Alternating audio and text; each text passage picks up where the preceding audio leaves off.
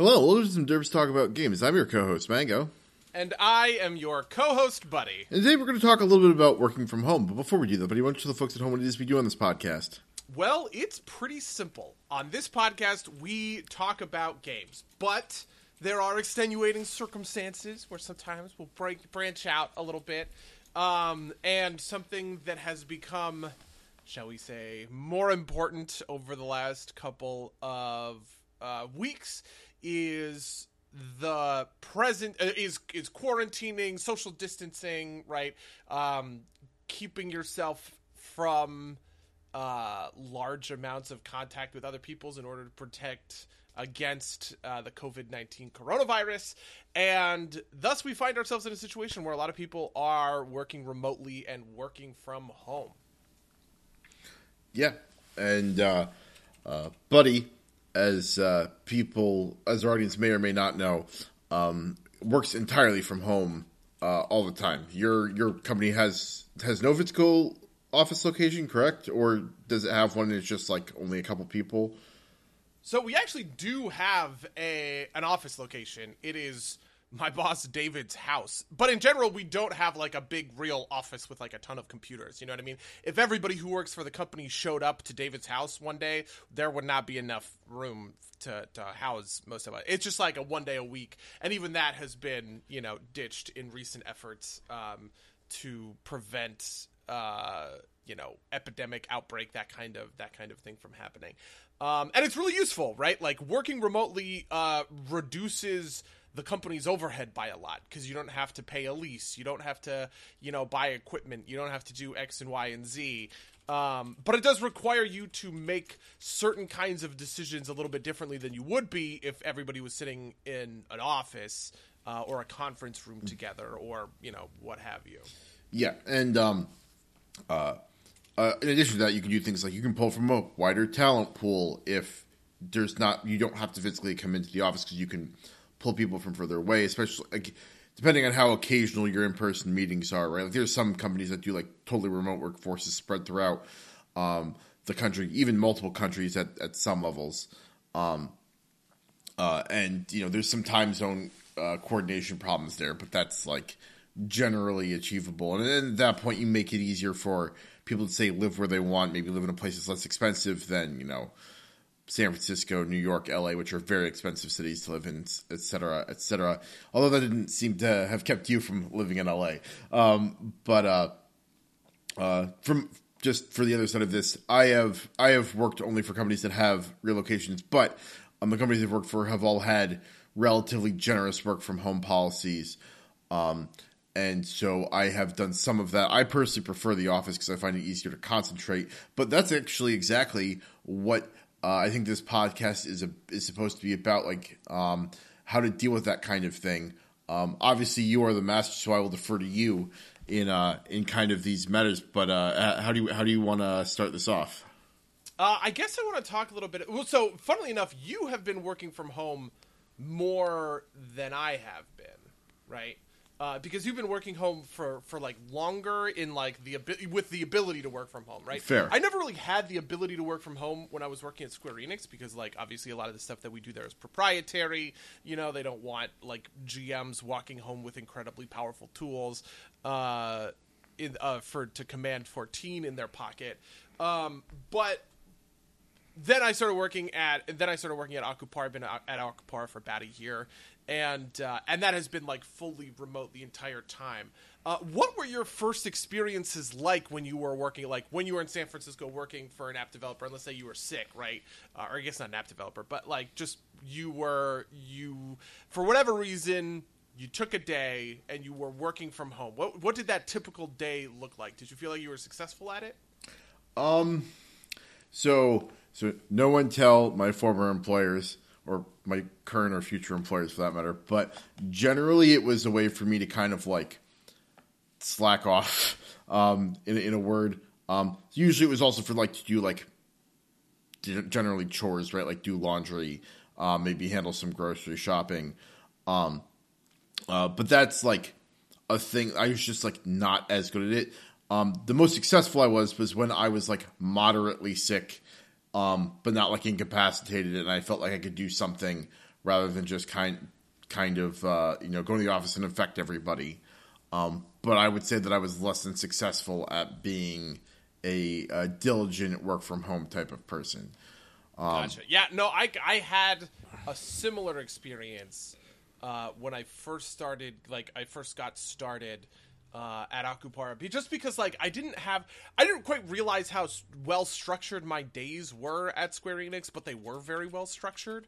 Um, which is to say that like, you know, I had a shift, and my shift started at X time. I had you know lunch at y time and these things were like very regimented you know because it was really important that as a supervisor i was on the floor when i needed to be on the floor.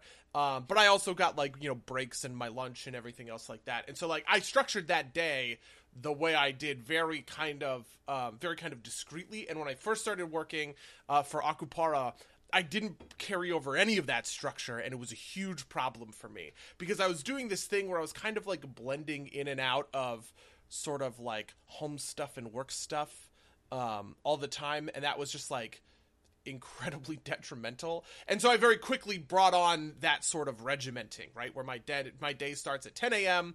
and it effectively ends at 7 p.m. Uh, with you know lunch in in between there to make that a, effectively a nine hour right like an eight hour day but with a one hour lunch in the middle of the day um, and in fact, that lunch became like a really important piece of it that I have weirdly abandoned for for coronavirus because obviously a lot of places are closed and you know getting outside of the house is discouraged and et cetera, et cetera. But for a long time, you know, and part of what I think translated into success for me working uh, working remotely, it was that middle of the day getting out of the house at you know one or two or whatever, um, and then taking a walk and coming back upstairs and getting back into the swing of things. Do you know what I mean? Yeah, no, uh, uh, absolutely, absolutely. That kind of regimentation, I think, I I've, i find to be helpful too. Right, like I was never on a, a set schedule like you were, but um, I have maintained for most of my working life. You know, get in at nine, um, and uh, you know leave somewhere between five and six. Um, you know, lunch works as as as it does. Um, uh, and that that just like that kind of having making myself stick to that schedule generally works for me. And it was very easy to kind of like abandon that when i was working from home right? Like sleep in especially when i was out in san francisco i i had really bad sleeping patterns. And so it'd be very easy for me to like you know ad hoc you know have played video games till three or four in the morning wake up and be like well i guess i'm working from home today and continue to sleep you know and in a way that was that was not productive but you know um, I yeah no that's why that's why I start my days a little bit later because I, I first of all I don't feel good in the mornings. Um, this was very true when I was working the deep early morning shift at Square Enix, where basically from my shift was 5 a.m. to 2 p.m. right, and uh, and those first five hours were just like zombie mode, right? And I didn't feel like I was doing effective, like I was doing effective work at all. Uh, but all of a sudden, when I went onto the graveyard shift, I was a lot more comfortable on it, and I kind of realized that my like native sleep schedule is somewhere around going to bed at one or two in the morning, getting up, you know, around nine or ten. Typically these days, I will get up at nine, but just kind of do that thing where you're just like rolling around in bed, checking messages, etc., um, until I really, you know, start the day uh, at ten.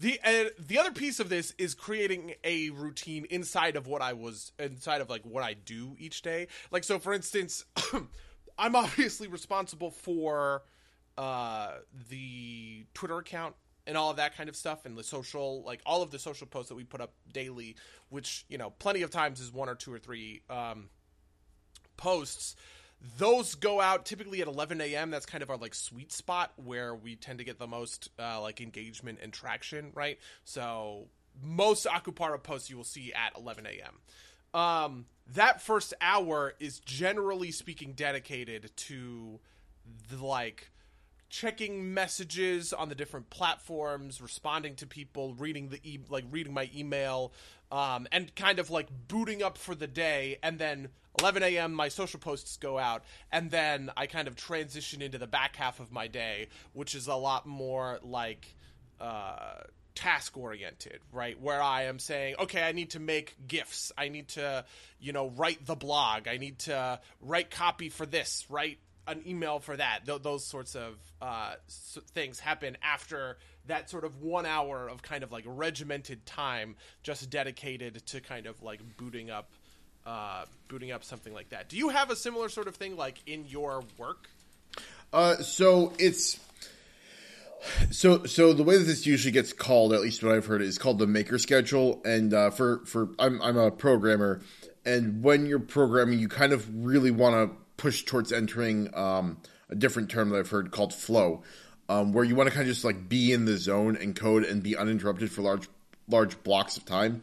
Um, and theoretically, that's actually easier to do at home because you don't have somebody like you know asking you a question over you know uh, uh, you know across the desk and like breaking your your concentration.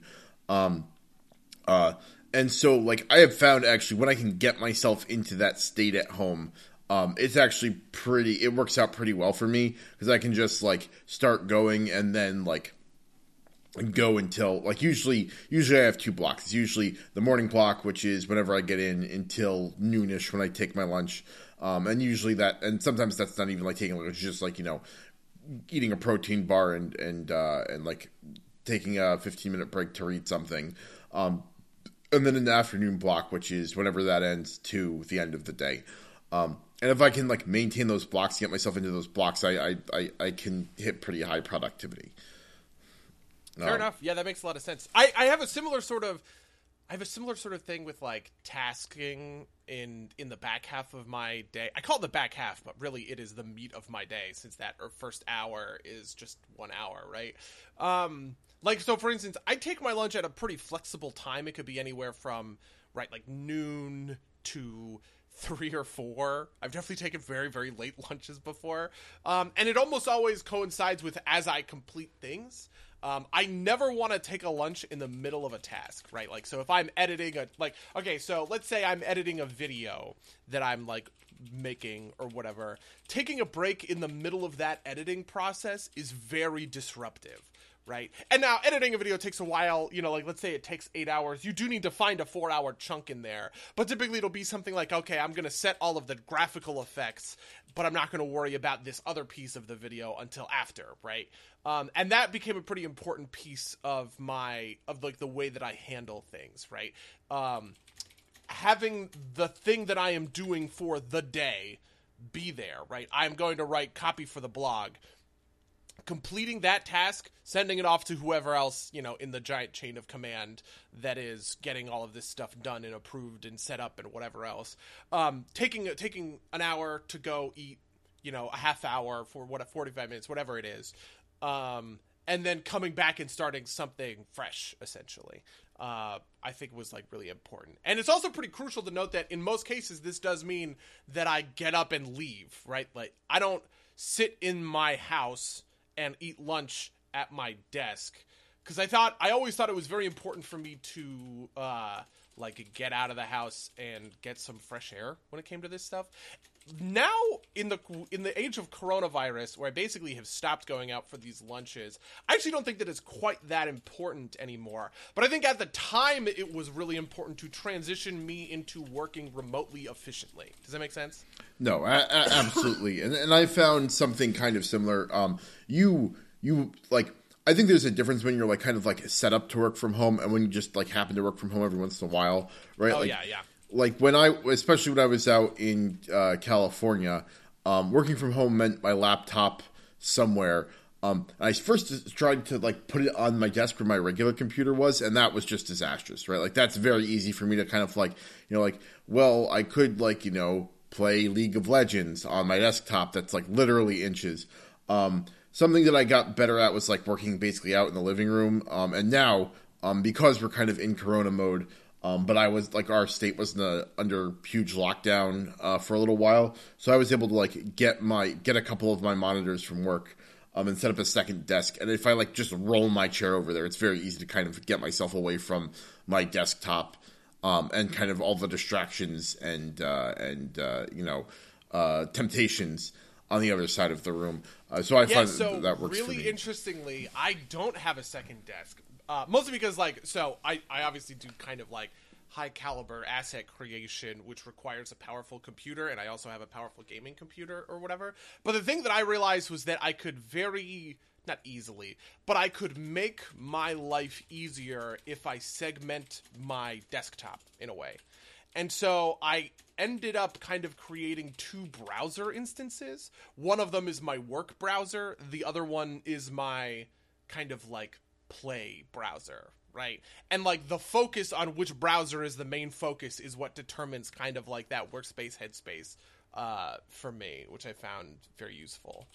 Um, in the way that like I'm not getting flashes on you know Messenger or whatever to like respond to things. Um, I'm not getting like you know uh, uh, I don't know. I don't even know. Really, just those notifications is a big one. That was a huge one for me uh, to sort of like train myself out of, which is like not responding to notifications, closing those tabs so that I, I don't think about it. Um, because otherwise, I get sucked into you know like sitting there and, and replying in our group chats and like arguing you know whatever bullshit in the middle of like the day. It's like not very effective. No, I will say, I guess uh, I do have Discord open, but that's also just like a work thing, um, like Discord and Twitter. Uh, Messenger is very separated from those stuff. All of the other socials I have, I have open for obviously work stuff. Even even for like my office life, I never like had uh, like any of like the, the core messenger things open on my work computer. I have I have them on my phone, which might be a mistake. Um, but it, by by keeping them on my phone, I could be like I could kind of moderate it, right? Like if I put my phone face down and I have notifications for Messenger turned off on my phone for like years now, just because when we start when we started talking in Messenger, there were just too many notifications. I'm like I'm not dealing with this. I turn them off entirely. Yeah. So as long as I don't look at it, I don't see it.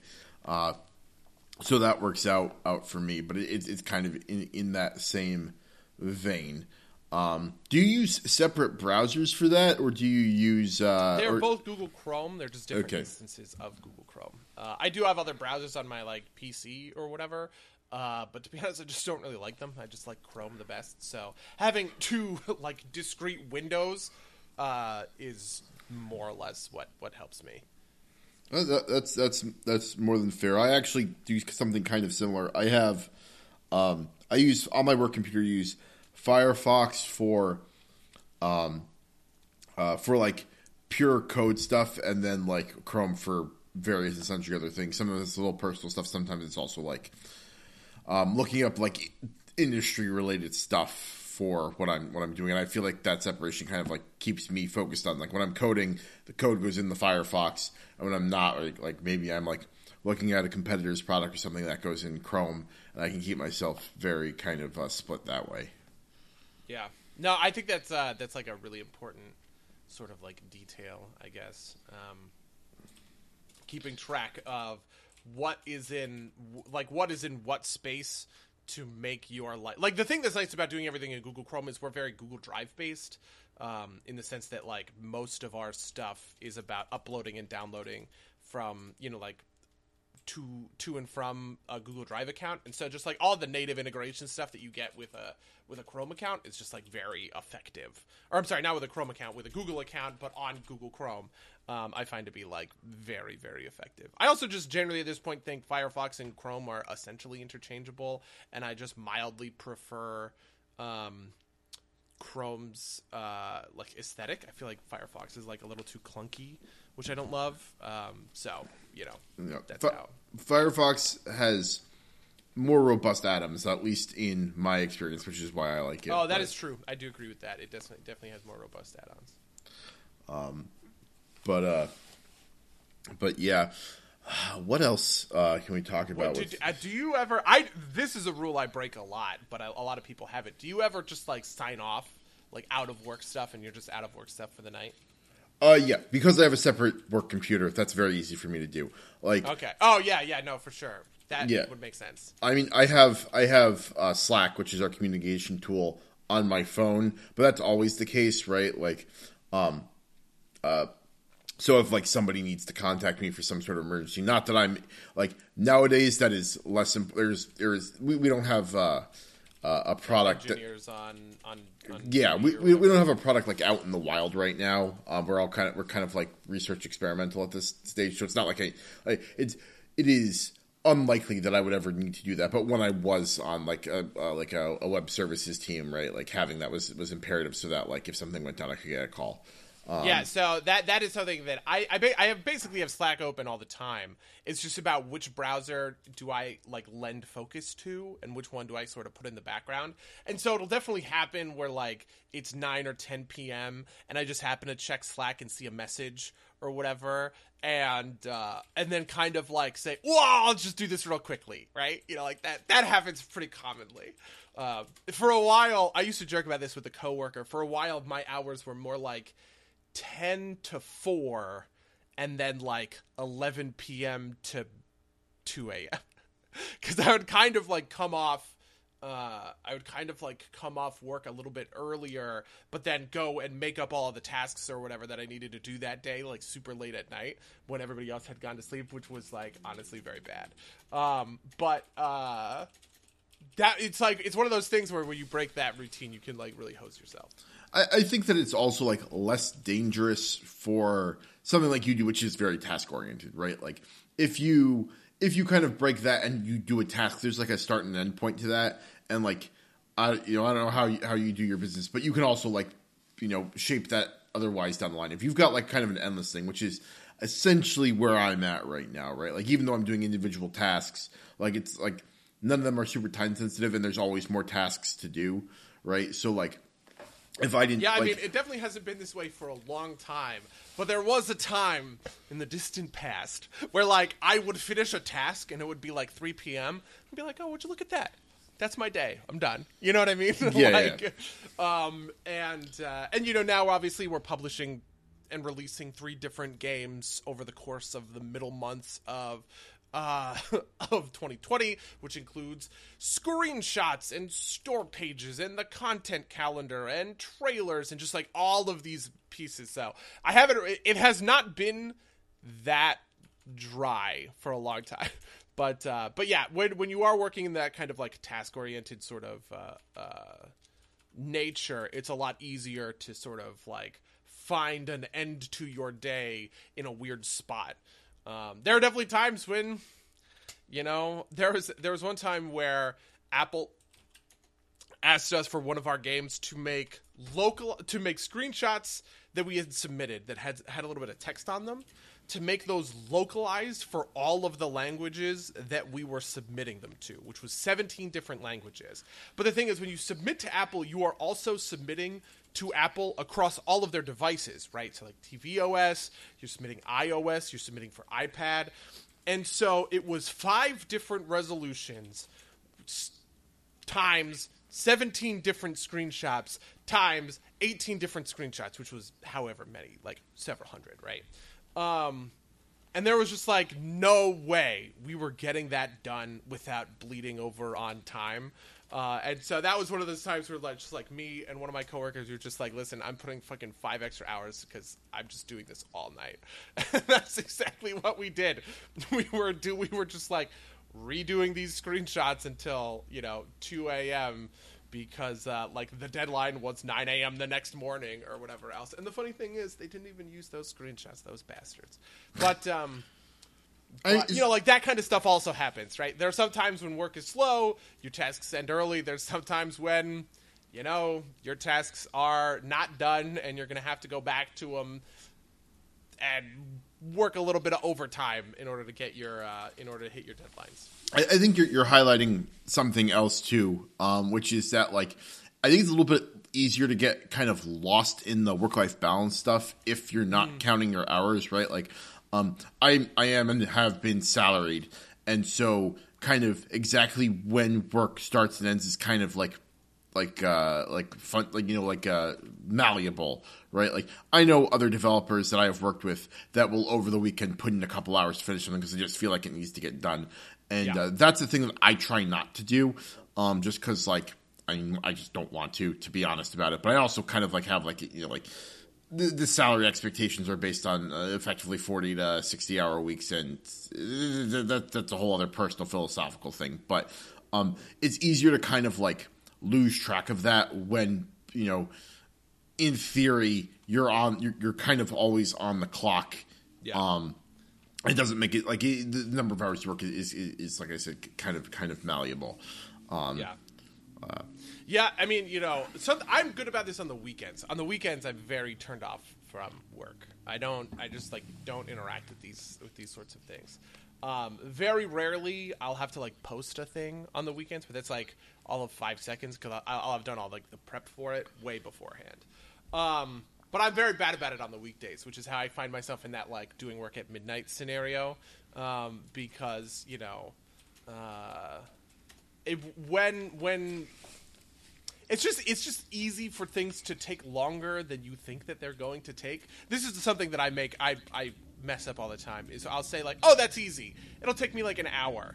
But really that's like 3 hours. And I'm just like really not I don't have a good sense for how much or how little and uh, and that can like, you know, put you into put you into uh, problems.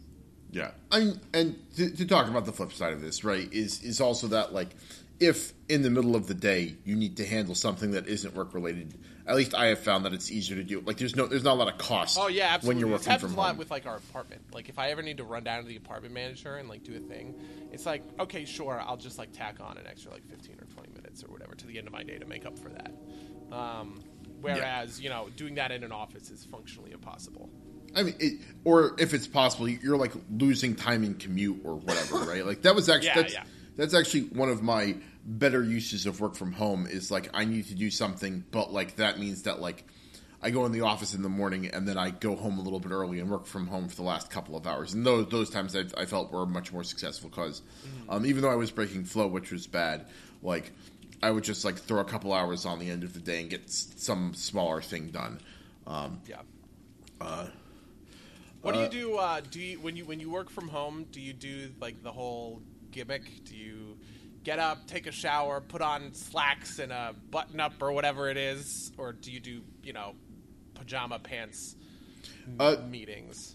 So, um, I do. I get up. Um, I've actually um, within the past year uh, tried to to work out. I have I have a reclining bike. I feel like that kind of like puts a good barrier for me. I shower, um, and then I don't change into slacks, but I have a separate. Um, I have a separate kind of like daytime versus pajamas. Um, and that doesn't change when I sign off at work, but I feel like that, that, that kind of costume change works for me. Um, it's it's my like loungewear, right? Like it's my like sweatpants that I wear when I get home from work uh, normally, but it's separate from my pajamas, and I find that to be helpful in kind of like uh, defining that transition change. Also, just because like I feel like probably like more hygienic that way than just like sweat in the same clothes that I've been work, live, like you know uh, sleeping in. Um, but you know that's a personal thing. What, what No, about I you? I also agree with that. I, I essentially have like daytime. I do th- I do prioritize comfort, so I'm almost always working in PJs of some variety just because they're more comfortable than like jeans or whatever.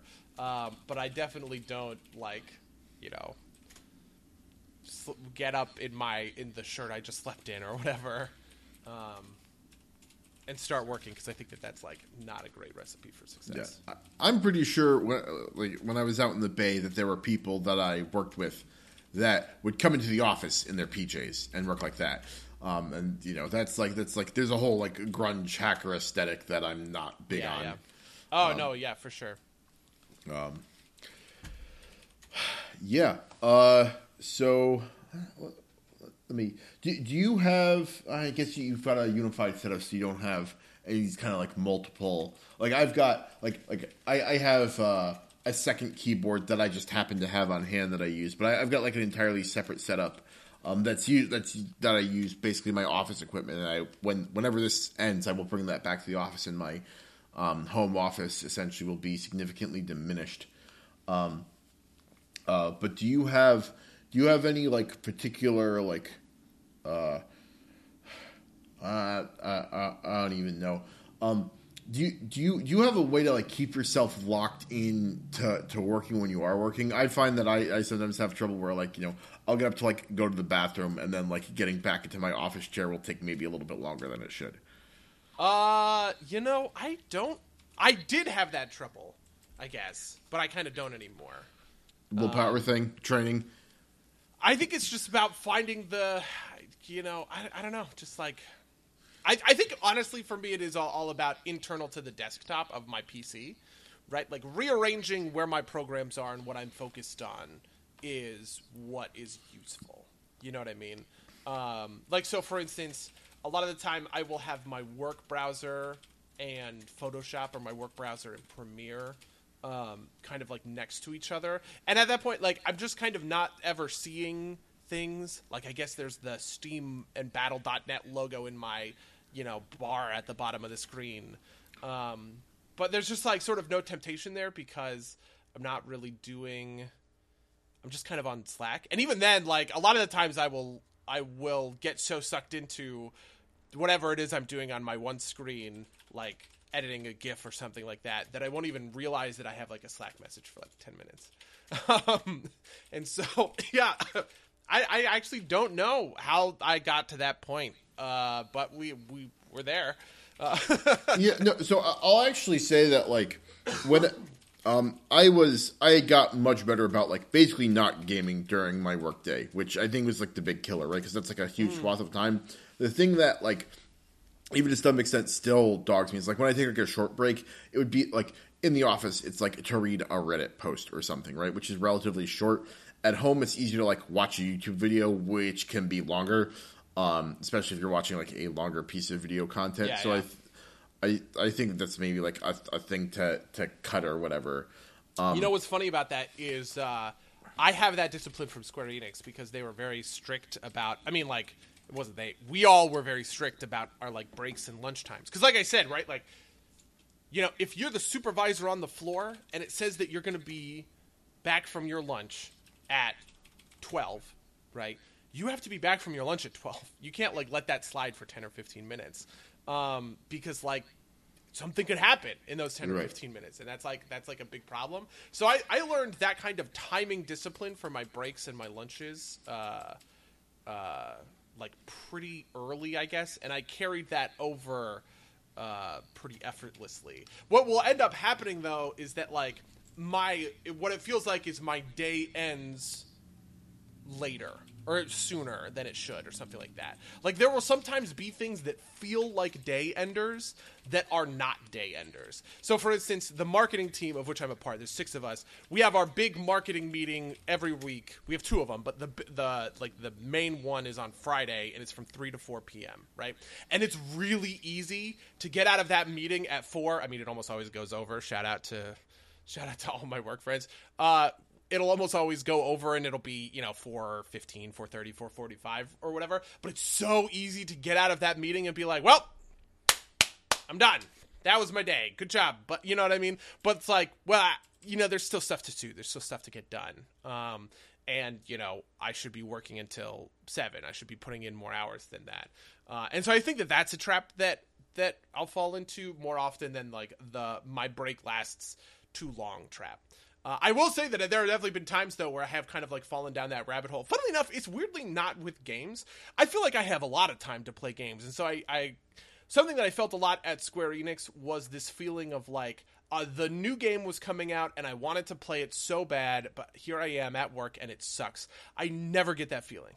Um, maybe just because I'm at my computer. Even if I'm not playing the game, like I'm probably not playing the game it just feels because it is like accessible. I don't have that same urge to be like, oh god, I wish I was playing the new Stellaris DLC.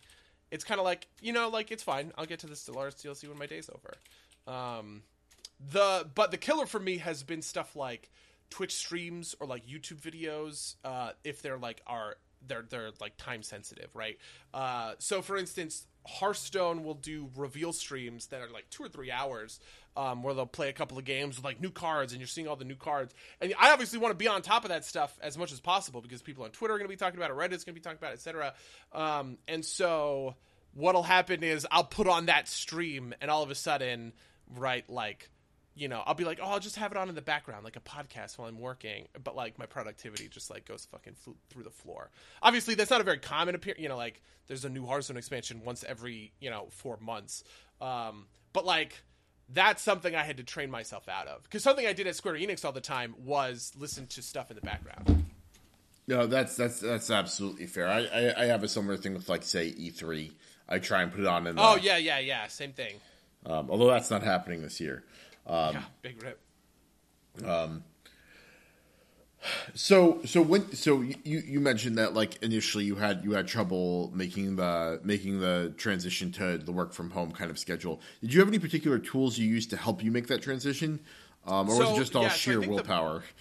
I think the big one was getting out of the house, and then, and then really orienting my. One of the things that was weird about moving to this job from moving to Square Enix is this job is almost entirely kind of like active, whereas Square Enix was all reactive. Right? Someone gives you work theoretically at a job like as a game master because players are saying, "Hey, I need help. Hey, I need you to do this thing. Hey, I need whatever else." But a lot of my time, you know, like most of my time, uh, is activity built for the future, right? It is me saying, okay, two weeks from now we're going to do this. I need a GIF for it. Two weeks from now we're going to do that. I need to write the copy for it. You know, that kind of a thing. And so, uh, something that I have to kind of work up to, and I'm honestly still not very great at it, is that kind of just like working forward in time. I can get caught in this position uh, a lot where I am trying to make my active work seem reactive, right? Where I'm looking at things as they're about to cross my deadlines, and I'm like, "Oh, I need to work on this now. I need to work on that now." But that's not a, that's not a good way to do this job. You know what I mean? If you want to do this job, you have to be working fo- forward. You need to be banking time in the future, if that makes Right, sense. right, right. no, I, absolutely. I, I understand that very Um, and well. so like that's something that I'm that I that I'm like weak on. But stuff like the timing stuff is the stuff that I'm strong on because of like the kind of like training that I got, if that makes sense. Um, and so it's about sort of like balancing uh, and looking for places where where I'm not great and looking for places where I'm I'm getting it done. It took me a long time to figure out a really good way for me to do like a like a to do list in a way um, where I'm like kind of methodically going through things, and this will and it'll drop, you know, like because there are times when I get overwhelmed, and so some of those sort of like background activities, like something I do is I monitor all the review sites or whatever. Most of these sites are for games that released years ago that are small indie titles on platforms people don't really play in the first place. You know what I mean? So it's like we do want someone checking the Green Man Gaming forums to see if something from our 2017 game gets reported or whatever. But like most of the time, that thing is not getting reported. Um, and the tough thing is that it's easy for that to fall by the wayside because it's so low priority when you're doing stuff like, well, we need this now, we need this now, we need to submit this to Nintendo today. If it's not done, you know, that's that's a huge problem. Um, and so something that uh, and so something that I think is important is like making time for that little stuff and figuring out okay I, i'm just going to have to spend two hours on this stuff that probably doesn't matter that much but i just can't let it go because if you let it go it could be like obviously very dangerous for whatever other you know like whatever other kind of reason yeah no, that's that's absolutely fair. i don't Um, know if that was like a good answer to your question I mean, it's. I mean, I, I think. I think it's, it's. It's. It's. I think it's part of this. The problem here is that's an ultimately a very personal thing. Also, I think it like even in the like the large strokes varies between jobs, right? Like, Yeah. like it, like you know, you have to do that, right? Like my job really doesn't have a an equivalent to that. Um, No, yeah. So one of my things was that that I found incredibly effective.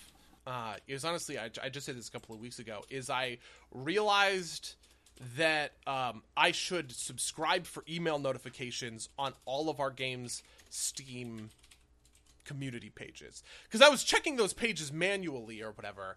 Um, but this is the thing that turned it from being an active thing into a reactive thing, right? It's a lot easier for me to respond to an email, and I respond a lot quicker to that email when than it is for me to say, "Well, on Friday." I'm gonna bank, you know, my hour or whatever. I'm gonna go through check all like the community places or whatever. Because like if somebody posts something three days ago, like it's not the worst thing in the world. Obviously, I'm only one guy or whatever. I have a lot of other stuff on my plate or whatever. But like letting that stuff go is bad. Um, and so filtering it to a high importance location like my email was really huge uh, in getting me to be on top of you know like be on top of that stuff as it's happening. Because it doesn't like i said it doesn't happen very often. Maybe once twice a month or whatever like you'll get something you'll get a post that you need to respond to or whatever. But i'd much rather like respond to that kind of like you know there. Um, and sometimes it's just about finding those like little things that make it easier for you. Like, oh man, when I was first starting and doing the blog, so often I would forget to tag like the category. You know how when you go to like a, a WordPress site or whatever, it'll have like categories on the side, and you can be like, oh well, I want to filter by whatever.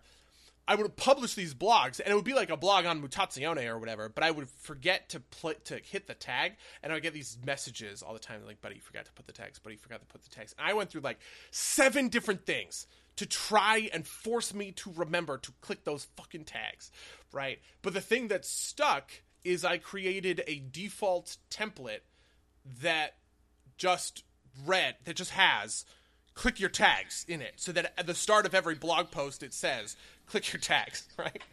So because and it's just like you sometimes just got to find that stuff in order to uh, in order to, to to make it work i guess. Um, yeah no and yeah. and you know so like, but something i do want to talk about is meetings. How do you do have you done like video chat meetings? What are your video chat meetings like um, so video chat meetings are a thing I've been doing for a long time, even even like outside of the the current situation, just because um, at most of my jobs, there was at least one remote member, um, or it was like across a couple different offices.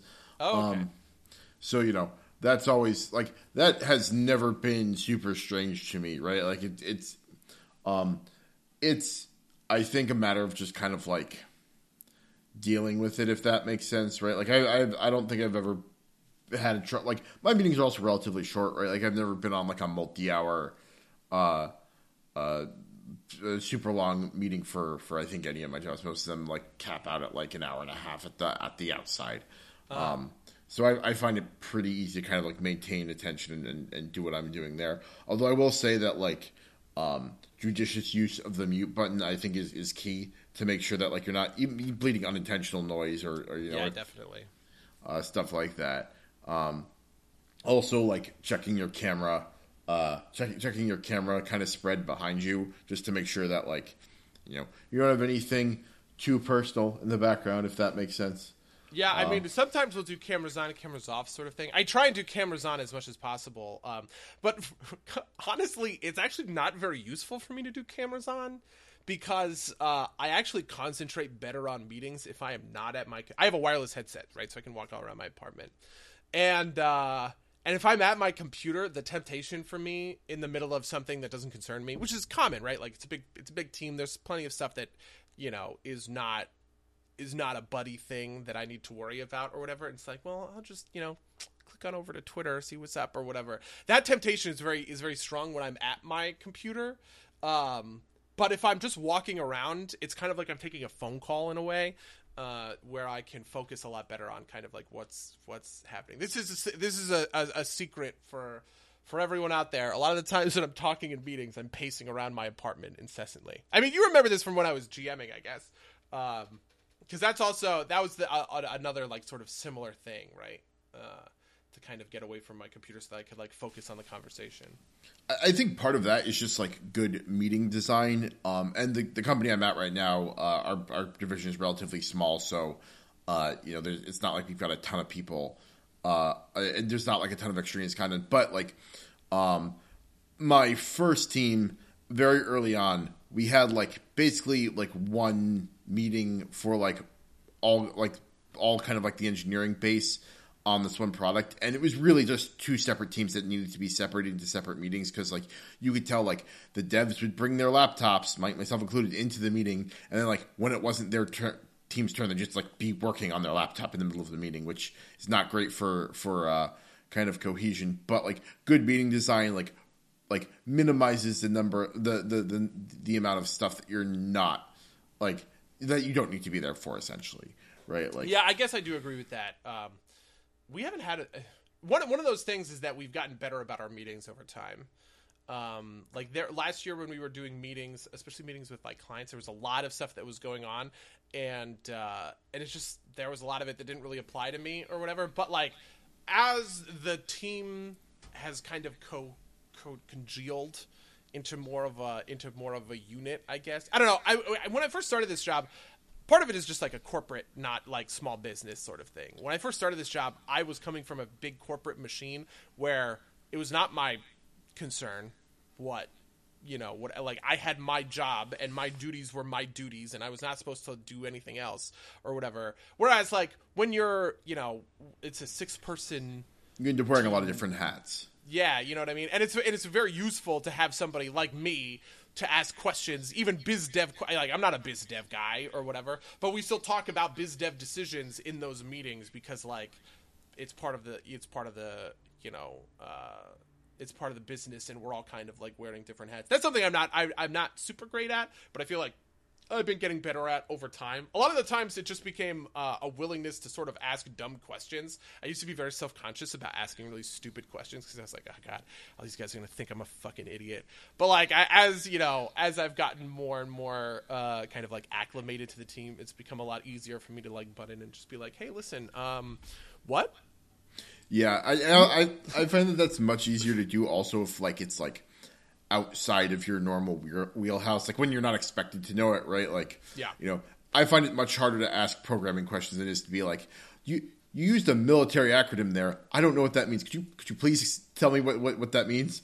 Um, I also find myself asking a lot of like sanity check questions, and I think this is the important part of it, right? You know, like we'll be talking about our plans for whatever, um, and a lot of the times I'll be we'll be down in the weeds, and it's kind of like, hey, listen, um, when we first started this, the the question on the table was blah. What was our answer to that, right? And like those kinds of things, I find to be like very helpful for keeping for like keeping me up to pace, I guess, or whatever on everything else that's going on. Um, yeah, though our meetings do go off commonly uh, on tangents. I think part of it is because we, you know, like it's it's marketing. We're all pretty creative or whatever, so there's a lot of like, oh this, oh that, oh well, what do you think about you know? And we'll get off on these on these sorts of uh, uh, tangents that bother our producer to to no end. I'm so sorry, Alyssa. Um, but uh, but like keeping things kind of like regimented and clear um, is you know is like an important piece of that. Like something that we do is we have a special channel in our Slack where we just you know sit and um, regiment out what it is like what is on the agenda right? And that'll start like today we have stuff on the meeting agenda for wednesday right? Um, and the you know like and that can come from anybody or whatever. And my thing almost always with these with those is i want to be clear and direct right? Here is the question here is the thing that i'm bringing. Why are we talking about you know like uh I, I always want my agenda items to be quick and direct and snappy um, when Yeah. I'm bringing something to the table. I, I think that's an important important tip we can give here too, right? Like if you're in a position to kind of shape these meetings in any way, um, putting effort into trimming the fat, right, and like trimming maybe unnecessary people from different meetings, right? Like the PM for that I work with doesn't need to be in our code discussions, right? Like, um, and uh, you know, and also like you know, a uh, I don't need to be in the discussion about say uh, uh, like the the the um, how do I want to put it? Like the the the like the physical electronics that we work with, right? Like I don't I don't Yeah. do that work. Um, uh, maybe at kind of like a high vision level, I need some of that stuff, um, or like the like the junior guys um, don't need to interact with the clients anyway. I occasionally do, but that's uh, that's like you know infrequent. And then like you know, uh, my boss does like all of those meetings, right? Like so, so making sure that like you're you're keeping your meetings to essential personnel only, I think is goes a long way in like keeping people um, keeping people on task and not like pulling too much too much time away from anybody. Um, Yeah. If you're in a position to, to kind of like Do you make do you like changes. talk? Do you like present in meetings often, or are you like presented to? More I don't think this is off- a work from home question. I'm just curious. Yeah, yeah, yeah. more more often, I am. Uh, well, it depends. Like internal stuff, I'm doing more presenting. External stuff, I'm more being presented to, and or like being there to like answer questions that the person who's presenting doesn't have like the technical uh, uh, aptitude to to answer. Right? Like if somebody asks a, a very technical question of the PM, he's like, I I I, I don't know, Mike. What's what's the uh, what's the answer to this? That, that but like mostly it's uh, uh, mostly mostly with external clients. It's it's it's being presented to.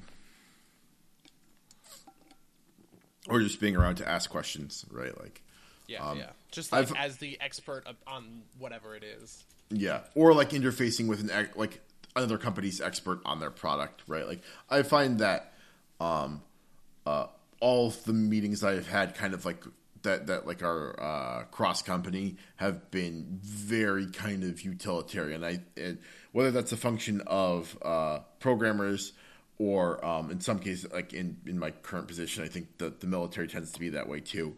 Um, there's not a lot of fluff. There's not a lot of like you know, uh, people trying to like pitch things, um, uh, or like you know, trying to to to wheel something. Because one, I don't have the power to make some of these decisions, and two, like, the, like more often than not, I'm interfacing with people who are also technical people, and they're like, "Yeah, I don't want to deal with any of this bullshit either. Let's just get this done, right?" Type of stuff, um, which I enjoy. But you know, what about you?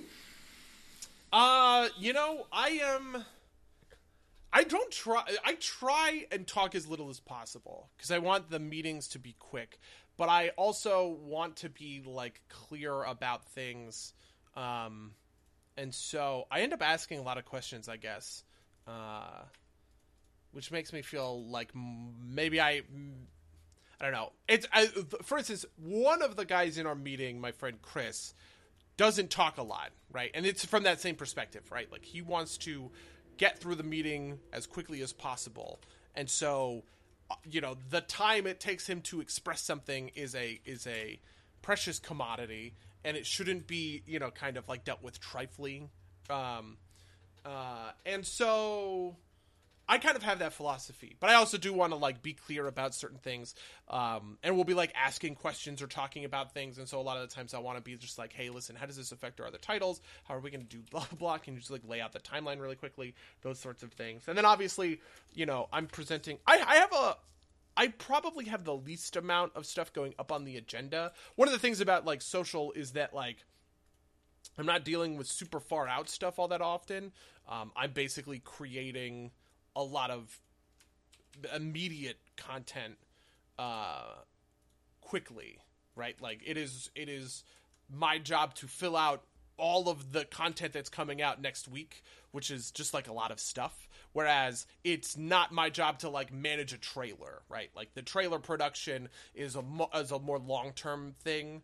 Um, and that's going to happen over a course of weeks, and it's going to be kind of like managed by another team. So, uh, but I do like find myself in positions where like, you know, something that um, I'm trying to think of a good example. Oh, okay. So we, we talk about like the asset pipeline a lot, which is like how is stuff getting created to be put up and to be like put out. I'm kind of my own asset pipeline. Like most of the stuff that goes up on social comes from me, right? Like I create the GIFs, I do whatever, you know, I'll export what what needs to be exported and I'll put all that stuff up. Um, but like there's a lot more back and forth with some of the like the other folks on the marketing team. And so something that'll happen is we'll do this asset pipeline where we will submit something and the entire marketing team will talk about it.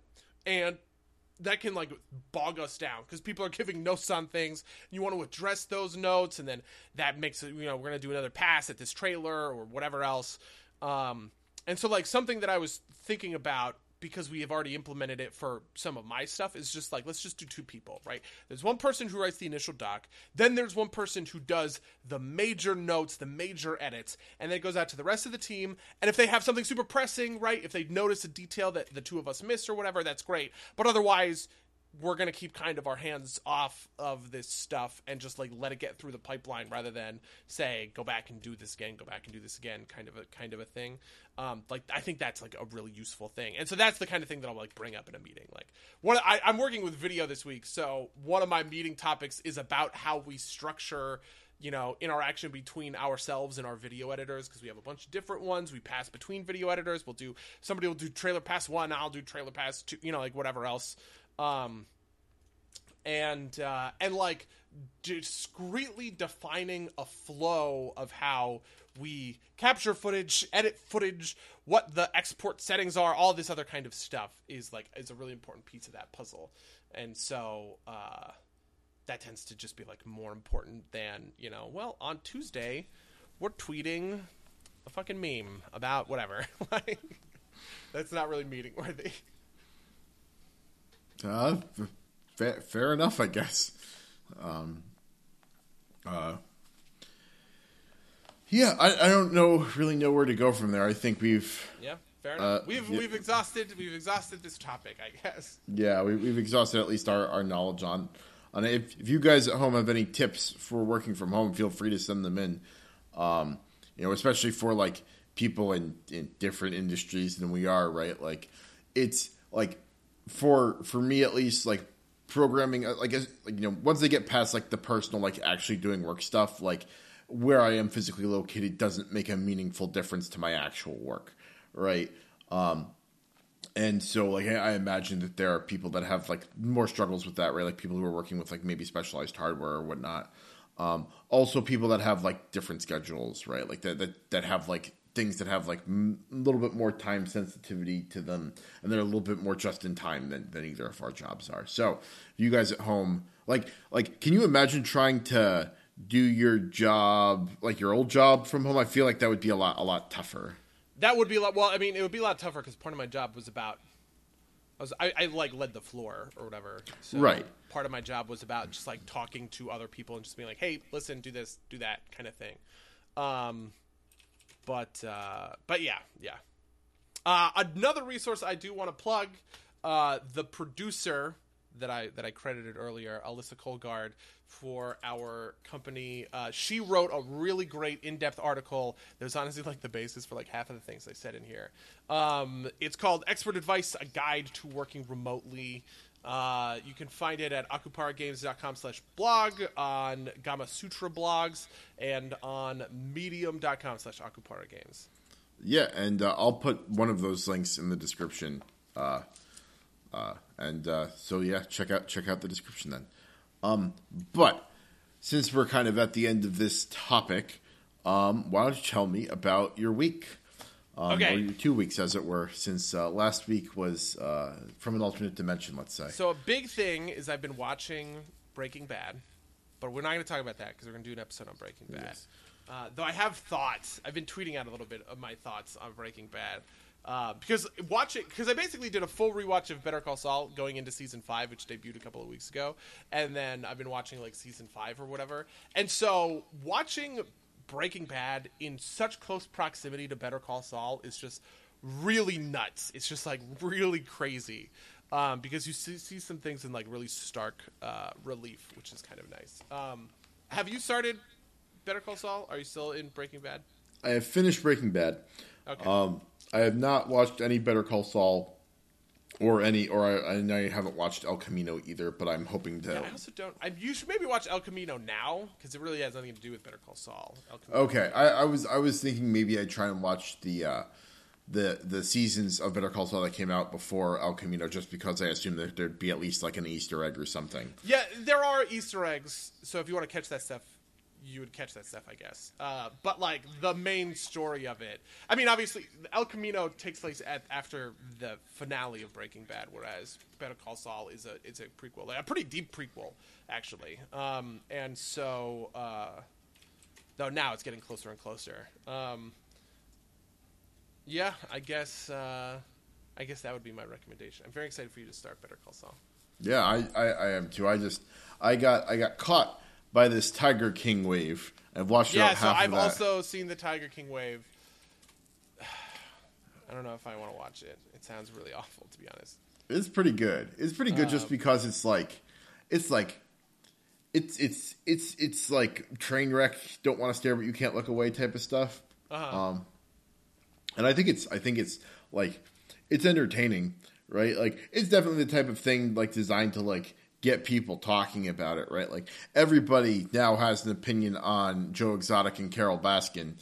Um, and uh, I haven't watched all of it, but like you know, the, the thing the thing that like always kind of like worries me about these kinds of things is that the creator obviously has a perspective that they push and that ends up kind of dominating the narrative right like Uh-huh. um the thing that that i reminded most of is uh, i believe it's called like making of a murderer to make a murderer um which i never watched but i had heard i have i, I had heard about um and i have also heard that the way that they presented it left out a lot of things like uh it's it's uh about a guy who was accused of murder somewhat dubiously um, and like some shady stuff that the police did.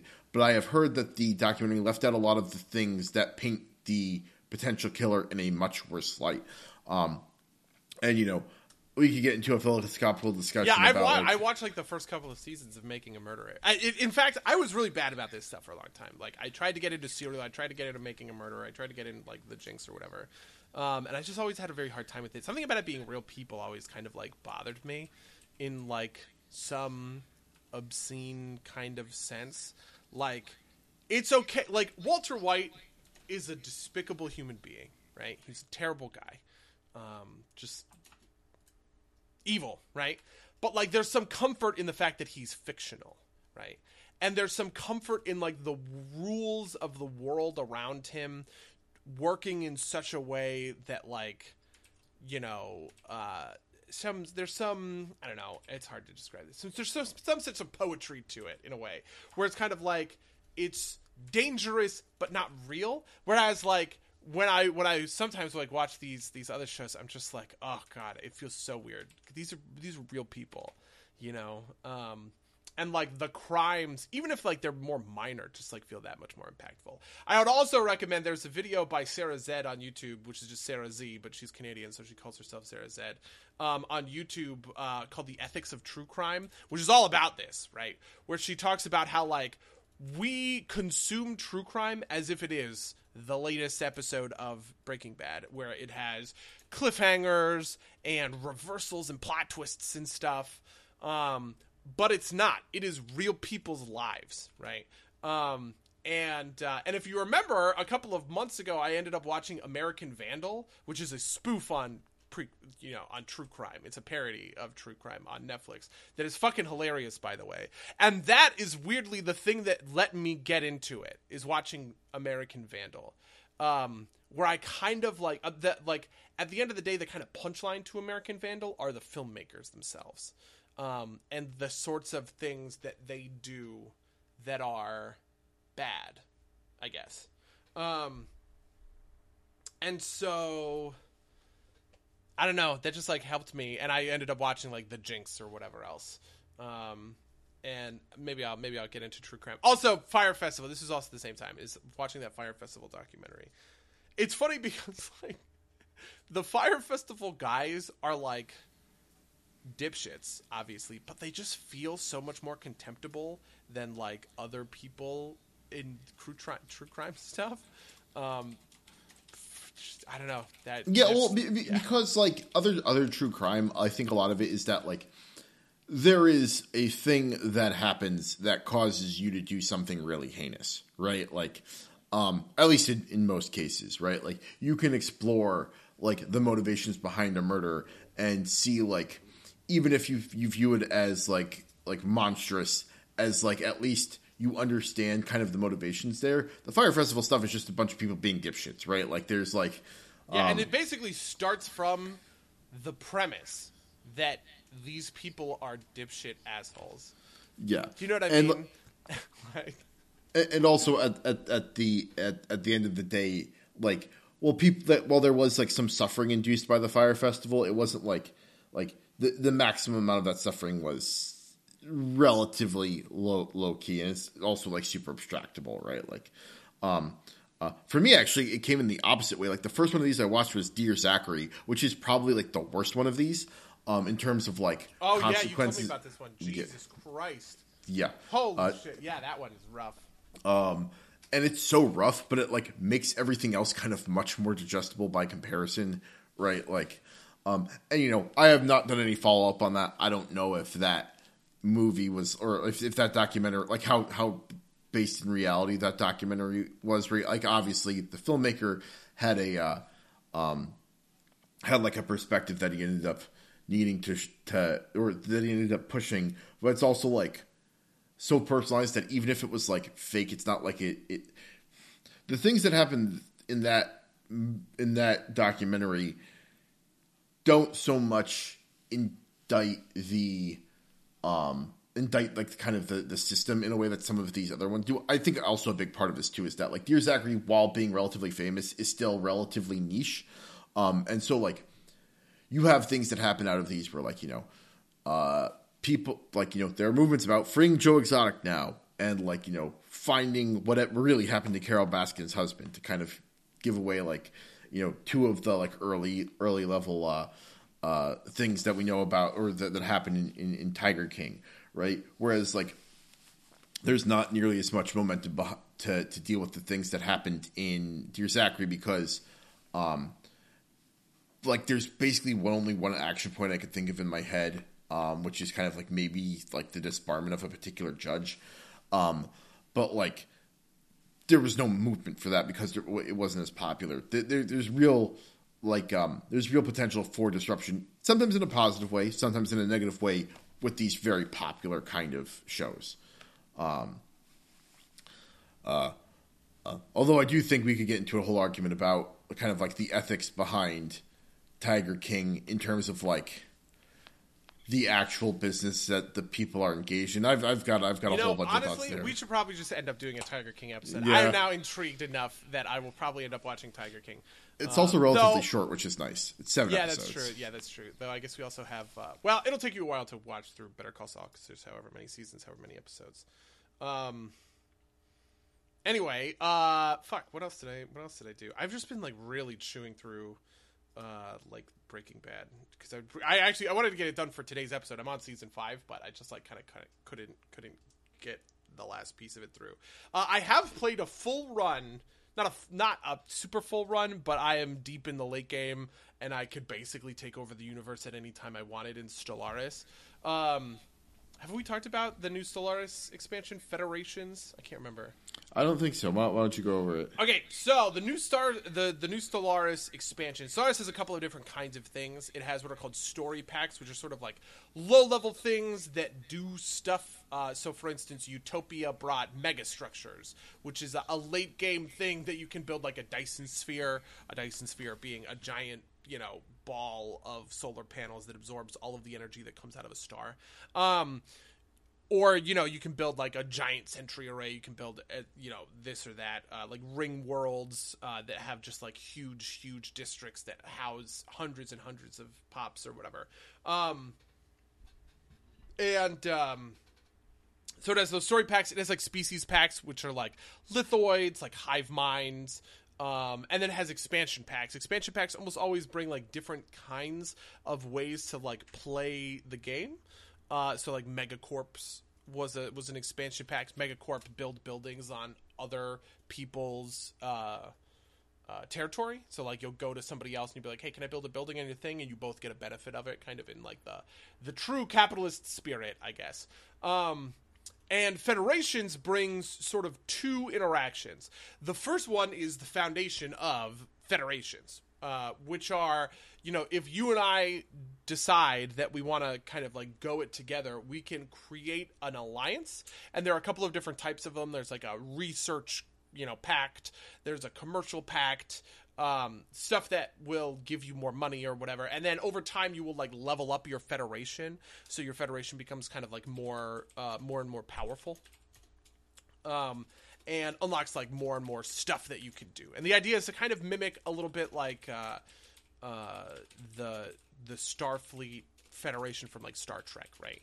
Um, so the uh, so those are so like those are the federations. The new way you can play is you can just start right off the bat in a federation with two other civs, essentially, um, which is like pretty powerful or whatever. Uh, the other thing that they added was a galactic senate, right? Which is when a certain number, you know, when most of the galaxy has been discovered, basically everybody joins the galactic senate, and based on your pops, based on your economy, based on your military, you have a certain amount of like diplomatic power, and you can propose resolutions, and you can earn favors from people, and you can call in those favors to turn their vote to, you know, your side or whatever else.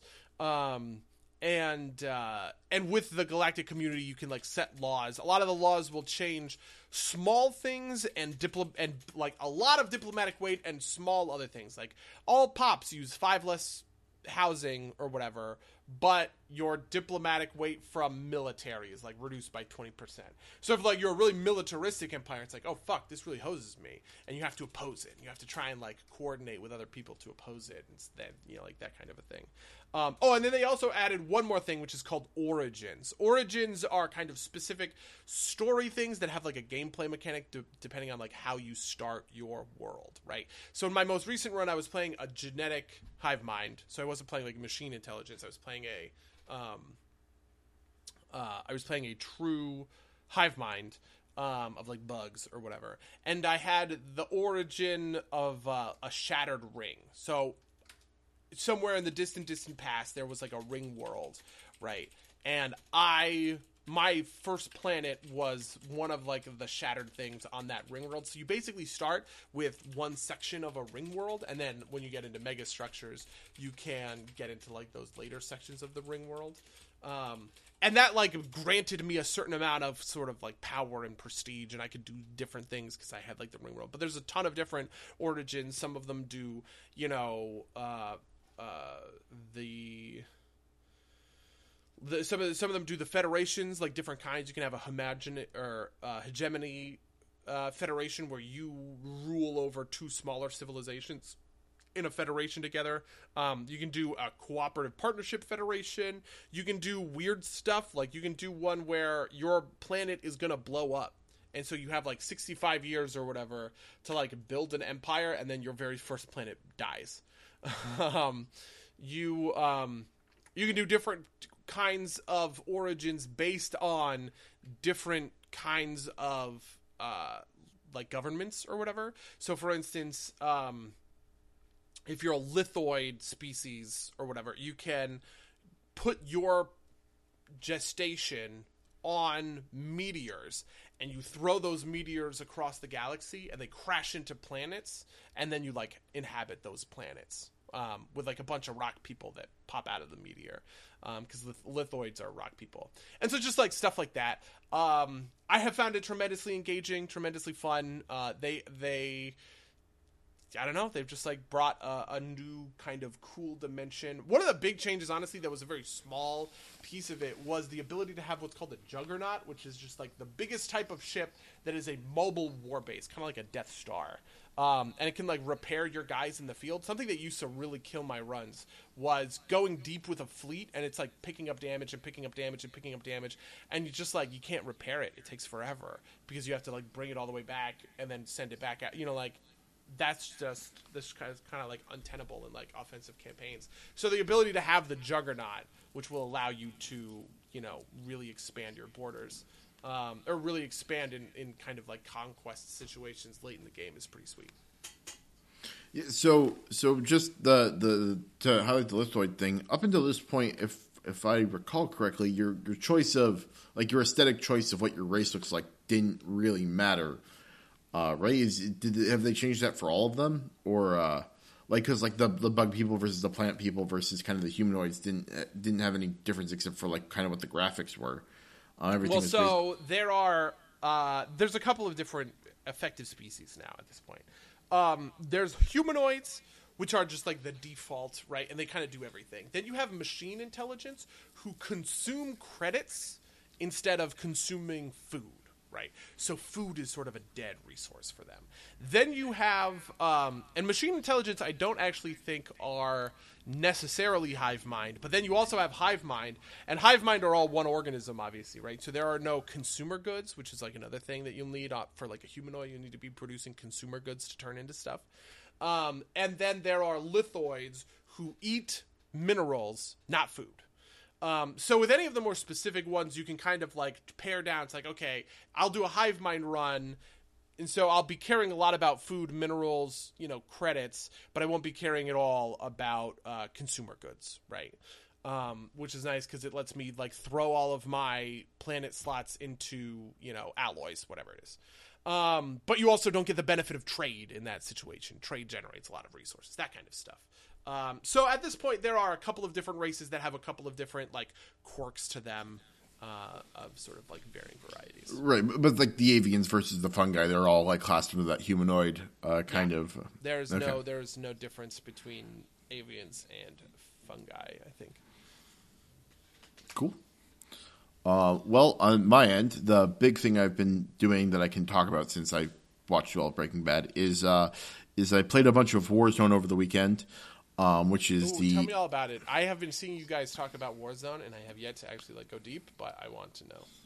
So, um, it is it is a battle royale as you do nowadays. Um, it is free, unlike the rest of uh, uh, the the that call the Call of Duty that's attached to, um, and uh, it does a couple of cool things that really separate it from the other battle royales in the genre. Um, it is not as frantic as say Apex. Doesn't have like the building aspect that Fortnite does, um, and it's not quite as slow as PUBG is. But um, uh, one of the big differences is that um, there's no real attachments in the game, but you can get guns that like have attachments already on them. But the big thing is is uh, there's kind of this big element around um, getting cash, and cash lets you do a bunch of different things. Um, probably the most interesting of which is uh, you can use it to buy a loadout drop, which lets you use one of your kind of predefined loadouts from the core multiplayer experience, which is really cool because there are there are some weapon combinations you just can't get in uh, in the core Warzone game. Um, now, getting your loadouts leveled up is a little bit harder with just Warzone since you're basically limited to whatever you you can find on the map. Um, uh, but um, like this weekend, the multiplayer was free for a weekend, so I played a bunch to get my stuff leveled up. And you know, there's there's some problems with that. Like, I think from like a business model perspective, it's it's a cool way to encourage people to get the game, but like it's it, it makes it kind of harder to to to really be competitive in Warzone without doing it. Although there's Blood Money, which I haven't played, which I think helps ameliorate that. Anyway, um, uh, the kind of way main way you gain money besides picking it up off the ground is uh, through these things called contracts. And there are three types of contracts. There are scavenger contracts, there are recon contracts, and there are um, uh, kill contracts. Uh, the recon contracts will tell you where the next where the the next circle is going to be. Um, these scavenger contracts just like lead you around through uh, to get you some loot, and uh, they all almost always give a gas mask, which um, a gas mask helps you survive out in the kind of the, the the, the damage zone, which is very very very very intense in this game. And then the kill contracts basically give you a mission to hunt down uh, another team, um, and also if they can survive, they get a reward for surviving it. Um, which is uh, it, it, basically introduces a lot of dynamism into the game because um, you're kind of constantly doing this. So you can get more money, so you can do things like buy uh, kill streaks. You can buy, like I said, the aforementioned loadouts. You can buy armor plates, which is basically your healing. You have health that refills like Call of Duty health does, like you know after a short delay it refills, but your uh, um, your main kind of source of protection is armor, and that can only be refilled by armor plates. So there's a bunch of stuff going into like finding armor plates. Um, uh, but one of kind of the other big differences is uh, when you die the fir- for the first time, you get thrown into this thing called the gulag. And in the gulag, you duel against one other person. If you win that duel, you get redeployed out onto the map, but without everything again. You you are everybody starts with a pistol, so it's not like totally bare bones like you are, like the most of the other uh, battle royales. Um, but basically, what this means is, is that um, first of all, it's, it's bigger, right? It's hundred, it's fifty teams of three, so it's 150 people total. So over the course of the game, 75 of those people will cycle back into the game to, and have to be killed a second time, Yeah. um, uh, which is kind of nuts. Um, and uh, the other part of this too is is uh, like Apex, you can respawn people, but that costs money, right? It costs forty five hundred dollars a person. So even if you lose, you can be brought back into the game. Is that a lot of money? That must be right. Uh, it's a fair amount. It's not like a huge amount, but it's not like a tiny amount either, right? Like you definitely have to put some effort into it. Um, and that really drives kind of like the, the, the core loop. And uh, How often do you win in your gulags? Um, I am not particularly good at that, so I'd say I'd win like maybe like a fifth to a third of times. Monic, who I play with primarily, wins most of his gulag matches. Um, I just don't have like a good sense for like playing against the other person in that way. Um, but uh, uh, uh, yeah. Um, and it's uh, it's it's interesting because like you even get to do the gulag if you wipe, so like your whole team can come back, right? Like even if like I've had games where like our team gets wiped, um, only like one of us makes it through the gulag, and then they collect enough cash to spawn the other two people, and we're back in the game, right? Um, and it's much harder to move forward from there because you're kind of like out of stuff, and like there's not as much stuff on the map. I feel, um, uh, but it's definitely a really interesting kind of version of the game. Also, the gunplay is pretty good, right? Like PUBG was always pretty janky, um, and Call of Duty, while not being like the slickest, is is pretty all right.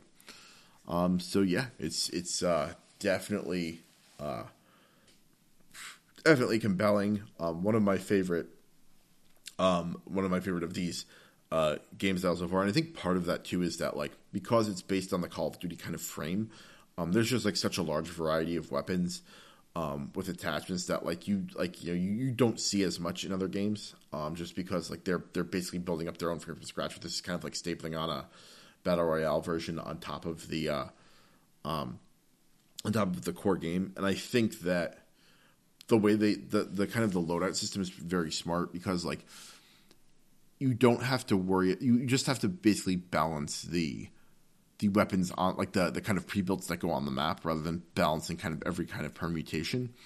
Um and if the loadouts are a little bit uh, overpowered, that's fine because that's kind of like the core, like that's like a core objective to drive towards, right? It's something that's accessible to everybody. It's not super, it's not nearly as luck based as uh, as in like you know in um in like say PUBG, right? Like a lot of the game revolved around how lucky you were, were with your initial drops and like how uh and like you know maybe you run into a crate luckily and, and get like some of the super rare stuff whereas in um in uh in in Warzone since you since you're basically kind of driving towards getting one of these crates. Um, at that point, everybody's at least kind of like moderately well geared out, right? Like you, you and, and, everybody kind of has access to at least like that first level of stuff. So I, I, I think it's very compelling. I think it's super unique. Um, I found it to be a lot like I, I feel like like uh like uh it forces a like the kind of the style forces aggression more like it's it's less kind of like like like hiding and waiting um, that you get in PUBG. Um, um, even less like I, you know, I, I, feel like we get more in, like average encounters per game than like even in Apex sometimes if we were playing super super conservative in Apex. So um, gets a thumbs up from me. Fair enough. I guess I'm gonna have to try it out a little bit because um, that all sounds good. I'm trying to think. I liked Apex a lot, but I ended up not like we we didn't play it for very long. I just feel like maybe these these battle royales like aren't super my thing, which is fair enough.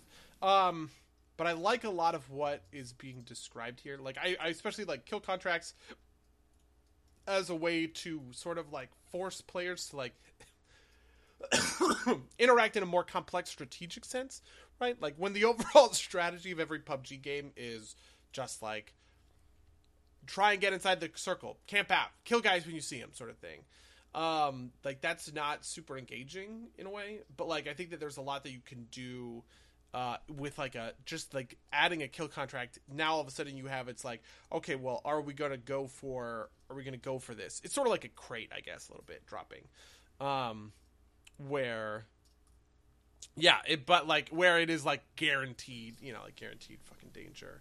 Um yeah and and the other part of this too is that even if you never pick one up you could be the target of one. Yeah. so it can get it yeah. can get forced upon you effectively. I don't know. That seems very cool to me. I like that it detail is. a lot. Uh, the gulag thing, I imagine, I would also be just like fucking garbage at the gulag. Yeah, I mean it's it's fine. Um, it is it is it is still neat. And also, this is like neat thing is like if your team all kind of dies together, you usually spawn in the same gulag, and you can like call out where the other person is for the person on the floor.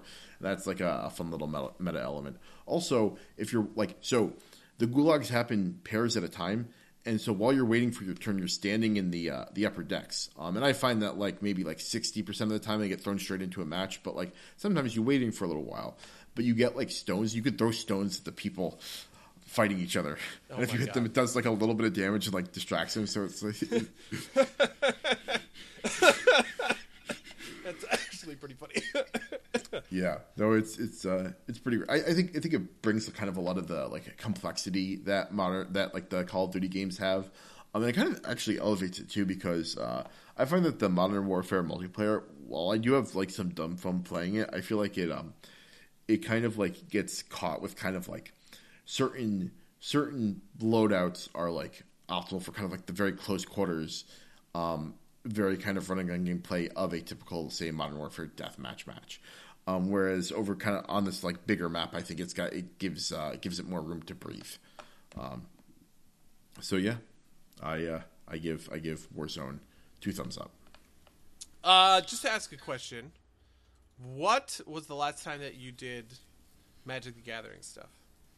Uh, very beginning uh, or midway through midway through uh, the fairy tale one.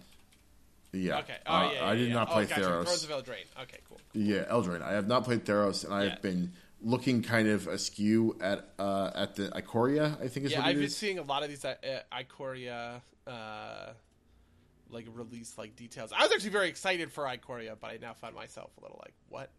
Because I don't like mutate, um, and I don't like companion very much.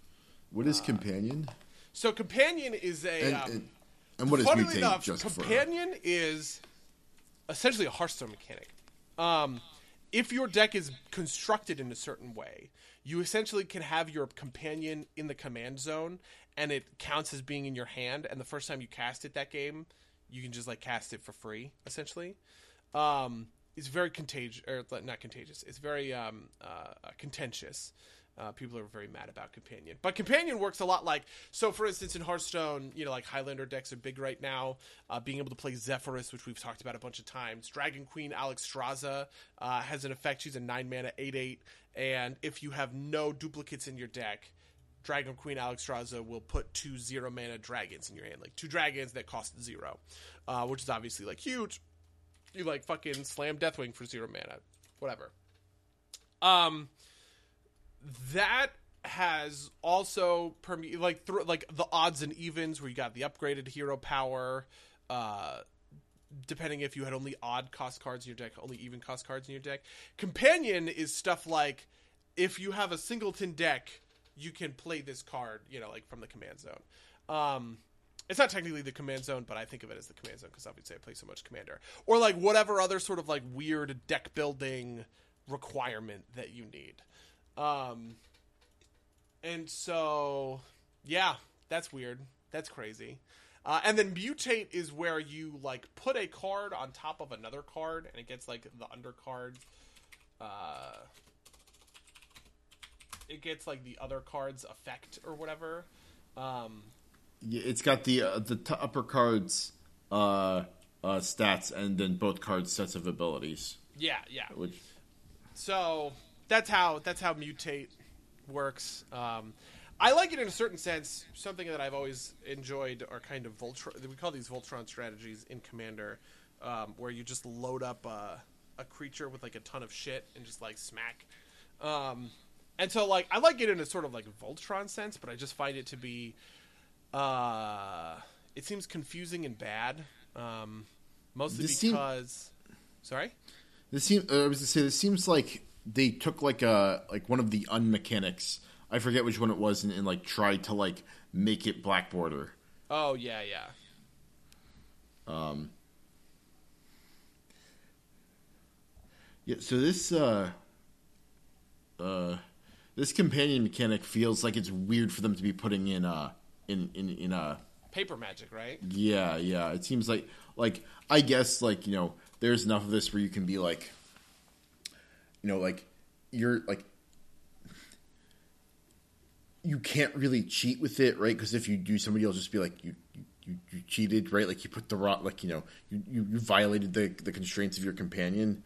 Um but uh i don't know. Like it, it, it seems like it, it, it seems like they've kind of like given way to the like it, it it's interesting because it opens up a bunch of the design space um right? For things that like you know are like that like essentially trust based features i guess. Um like like this doesn't seem like particularly high trust right? Like you know you could have a 58 card deck and no one's really enforcing that uh, like kitchen table magic. And so like you know Yeah. cheating with your companions is kind of like stop being a dick right? Like um I, I guess it's no it's no worse than anything else. It's just like kind of like less easy to uh, verify. I, I, I don't know. Uh What, what, what, do, you, do you have any do you have any particular thoughts on that? On Yeah, on so in Hearthstone, this is one of those things that works well in Hearthstone because the the computer just automatically knows, right? The cu- the computer is essentially a judge assigned to your table at all times, constantly making rulings, right? Like the correct kind of like rulings. Companion requires like that judge to be there. I mean, and like in like official stuff, right? You know, you submit your deck list and whatever else. Like I'm sure this won't be like a problem for the e-sport? Esports? Is it an esport? It's not an esport. Not It's yet. professional gaming? I don't know. I, what, whatever you call i want to call it a sport but it feels like it should be an esport because it's like a you know it's like a yeah, it's like a cart or it's like a computer game It's- even though it's not it's- but it's paper it's a right? it's, so it's, a, it's a nerdy thing. the nerd sport. organized like competitive version of magic right? Um you it feels like uh that that i'm sure will be completely fine right because those guys like they do deck list submissions and all this other sort of stuff um the place where I think is going to be weird is kitchen table magic, right? Like, are you seriously suggesting that I'm going to need like all of my friends to thumb through my whole deck to make sure that I'm like following like the rules? Come on, They're like that seems really shitty to me. Um, Yeah, but so so I, I like thinking about it. I, I don't think that that's like a real issue because it's not like it's not like if when your friend hands you your you a deck, you don't like check to make sure it's at least sixty cards, but you kind of trust that that's the case, right? And like these companion abilities aren't anything that's like able to be hidden, right? Like if you have like the, the example they have on the uh, on the page is like this uh, this like hi- hippo something that has like you know mu- your deck must have cards or cards uh, of converted mana cost three or less in order to um, in order to cast uh, in order to cast it as a companion. Um, if that's the case, and you cast as a companion, and then you play a card with converted mana cost three or greater, just be like, "What the fuck, dude?" Right? Like, um, like you know, like you know, like that they're like you know they're cheating the same way that they, they you know if you they tap a white mana to cast a red spell, they'd be cheating, and at that point, it's like, well, stop being a dick. Um, uh, and it's like super visible, and like if it never comes up, that doesn't have any effect on the gameplay, unless there's like some like companion, uh, basically con- companion um uh, like condition that I'm not seeing, it, it doesn't seem like it'd be like a, a huge deal. Like maybe yeah, there's one some of, the, that- one of the companions immediately got banned in Commander. Uh, Oh, well- funnily enough, Lutri the Spellchaser was a companion with the thing that said each non-land card in your starting deck has a different name, which means singleton, right? Um, and the, the commander people realized every single commander deck that is in blue and red fulfills that condition definitionally, right? You Yeah, cannot play for free. commander with two cards of the same name in your deck. Or well, you can, but it has to be like persis- persistent petitioners, whatever else. Anyway, um, and so they saw Lutri, and later that day, immediately banned the card. I mean, it, That was it, pretty funny. It makes sense because it's like a must-have, right? Like, the, the, It, yeah, like- it is essentially a free card that is always in your hand. If you're if you're in blue and red, there is literally no downside to playing Lutri um, Yeah. at all times. Yeah, and like maybe that's a little bit harder to keep track of at the kitchen table. Like, did he play another one of those? Um, but like, uh, it's also one of those things where it's like, well, if you're gonna be, if you're gonna fucking cheat, like you know, like then you're a shitty person anyway, right? Like, don't play with that person. I don't know. I, I feel like I feel like it's it's. I feel like on face it looks like it's a lot worse than it actually is. Okay, that's actually you know what that's fair. I guess I don't know. I've seen I've seen a lot of people express not outrage, but disbelief at the cards that have been coming out, which is a little bit funny because Hearthstone is also doing a big expansion release tomorrow, where everyone is incredibly jazzed uh, because it's coming like with the Demon Hunter and stuff. Though we're out of time, so I guess I won't talk about that until next week, and I've had a chance to play with some of the new cards and the new decks. Awesome. All I want is for Quest Warrior to still be fun. Doesn't have to be good. It just needs to be fun. I have been losing with it a lot recently, which sucks. Uh, I'm very sad about that.